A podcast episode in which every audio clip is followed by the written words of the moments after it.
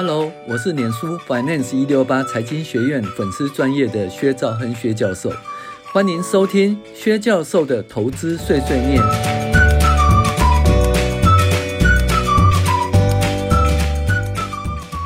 各位网友，大家好，我是薛兆亨薛教授。我们现在来讨论哈，二零二二年第十八周美股一周回顾跟重要经济指标分析哈。那最近呢，支配美国股市的基本上是净率跟远优啦。那基本上应该都没有什么好消息哈。那由于持续的高通膨呢，所以呢年整会持续升息，这是净利哈。那但是升息后可能会扼杀经济，所以美股呢持续反应，这是远优哦，远优。那当然，就业状况还相当不错了哈，就业状况相当不错，所以呢，年整会就可以呃很努力的去控制通膨。嗯，那目前什么样的公司安全可以获利呢？像惠普啦，本利比六倍啊，呃，这种绩优股就是了。那直到营收与你呢再度成长，年增率到了百分之二十、百分之三十以上哦，才能够解除警报。那目前应该不是因为去年的基期太高哈，呃，除非经济有爆发性的成长，可是应该也不太会，因为什么？因为成本都提高了啊，成本提高，你获利要大幅成长，其实还真的很难，除非你是有定价权哈，有定价权的公司才有办法。那另外，Booking.com 跟航空业显示，疫后的报复性出游力道不小啊。那日航估计今年获利哈远优于预期哈，所以这个部分国内的投资者其实可以考虑，就是那个疫后报复性的出游旅游航空公司哦，航空公司，嗯，可能涨很多了吧？那不知道你自己再去做一个判断哈。但是毕竟这是一个趋势。那本周有三个重要的指标宣布，当然最重要是年整会公公布升息两码，以及六月份开始缩表。那这个新闻公布以后呢，当天股价大涨，但是隔天股价大跌。这是因为呢，上周预期六月份跟七月份会各升息三码哦，那这个预期导致股市大幅下跌。那如今这个预期并未发生哦，所以股市反弹。但是到隔一天以后呢，投资人诶起起床了，发现说，诶虽然这样，但是升息跟缩表的升息啊的趋势仍然不变哈。那怕打击经济成长啊，这是一个远优哈。所以呢，这个呃近利跟远优哈各有不同的影响，导致呃本周的股市呢，呃其实就是两天大幅上升后又在大幅下跌，其实大概是持平了。那为什么股价会下跌呢？哦，我们可以从周五公布的就业报告来看，美国四月份呃非农就业人口增加四十二点八万人，略高于预期哈。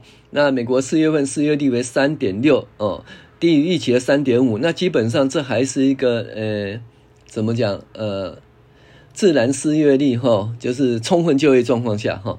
但是这个状况看起来很好，但是在景气循环的末端，哈，就出现就业的好消息，其实不是好消息啦。因为联准会可以没有后患的努力升息缩表去打通膨哦。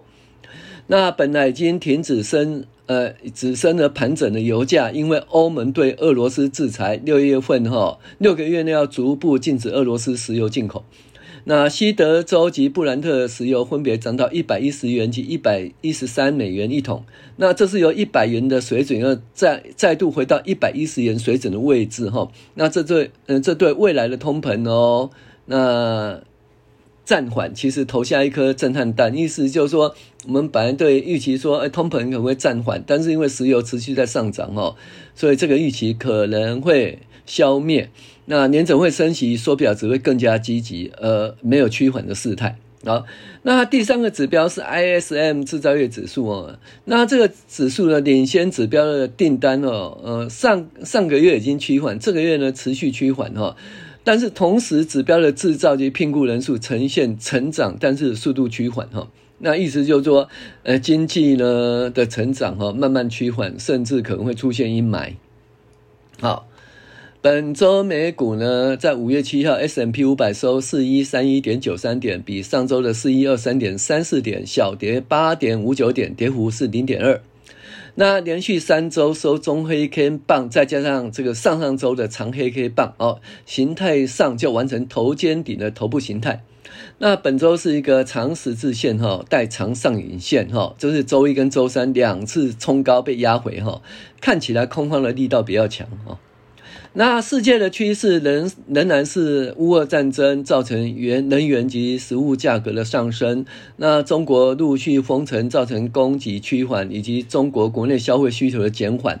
那持续的通膨导致年准会持续升息及缩表，而最后一个才是全球股市下跌直接驱动的原因哈，就年准会持续的升息与缩表。那这个升息呢，导致本利比下跌；缩表导致资金面哈。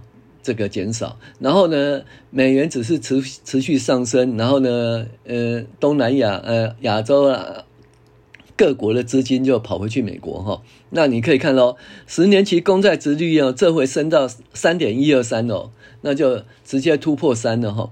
那如果是二的话，那相对应的本益比是五十倍，那就一百除以二就是五十倍。那如果是三点三的话，本益比降到三十三倍，就一百除以三点三就是三十三倍。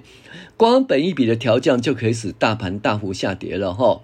那所以过去高本益比的科技股经出现大幅的滑落，但是像惠普这种只有六倍本益比的绩优股就有机会了哈。那高成长股是不是没有机会，而是要成长大于本益比。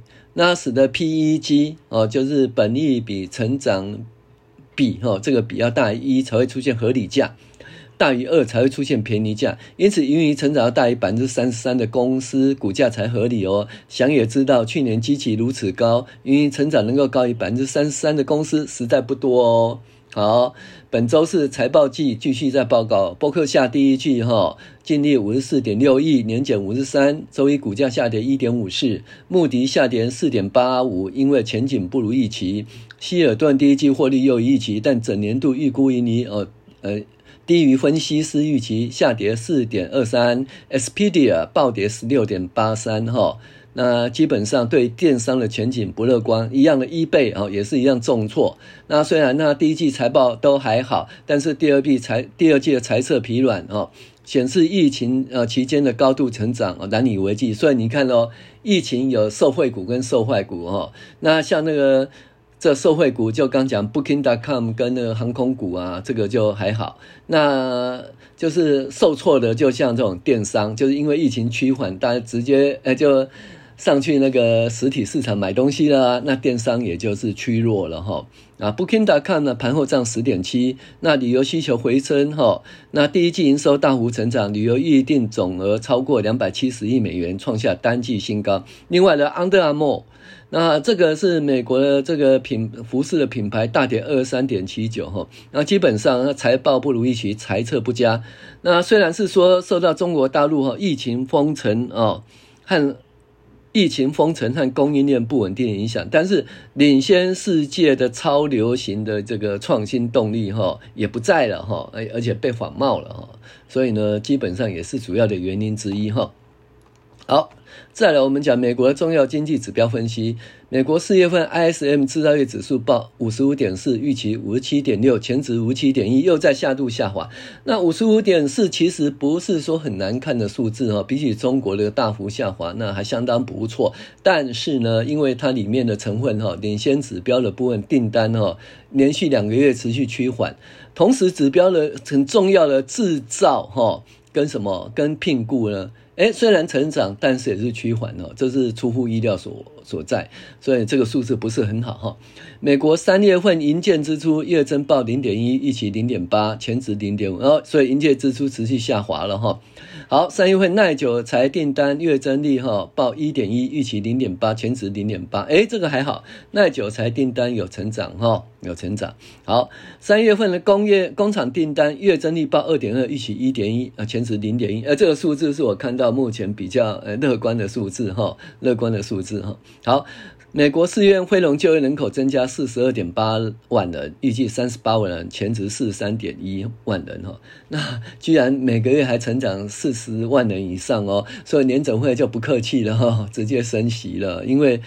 联准会最重要就是通膨跟就业嘛，就业这个如此的漂亮，他还客气什么？就直接控制升息了哈。好，然后美国四月份失业率为三点六，预期三点五，前值三点六。那这个三点六根本就是充分就业啦，也就这是自然失业率哈。所以这个问题其实这数字其实很漂亮。那我们讲过，在这个景气的中末期，一个很好的就业数据，呃，不是好数字哦。为什么？那基本上呢，联准会哦就可以哦，就是治愈的。呃，就直接控制通膨就对了，因为那个就业的状况根本不会影响它哈。当然呢，因为年整会的大家都知道这个就业的数据哈，基本上是一个。怎么落后的数据，落后指标，那联准会持续升息下去，升息下去，对不对？那到最后搞不好也会把那好不容易啊，这健康疲乏趋缓的经济就打下去了哦。所以呢，这个就是为什么美股哦，这会持续下跌的原因哦。我是薛兆亨薛教授，以上是本周的美股报告哦及这个重要经济指标分析。好，谢谢收听。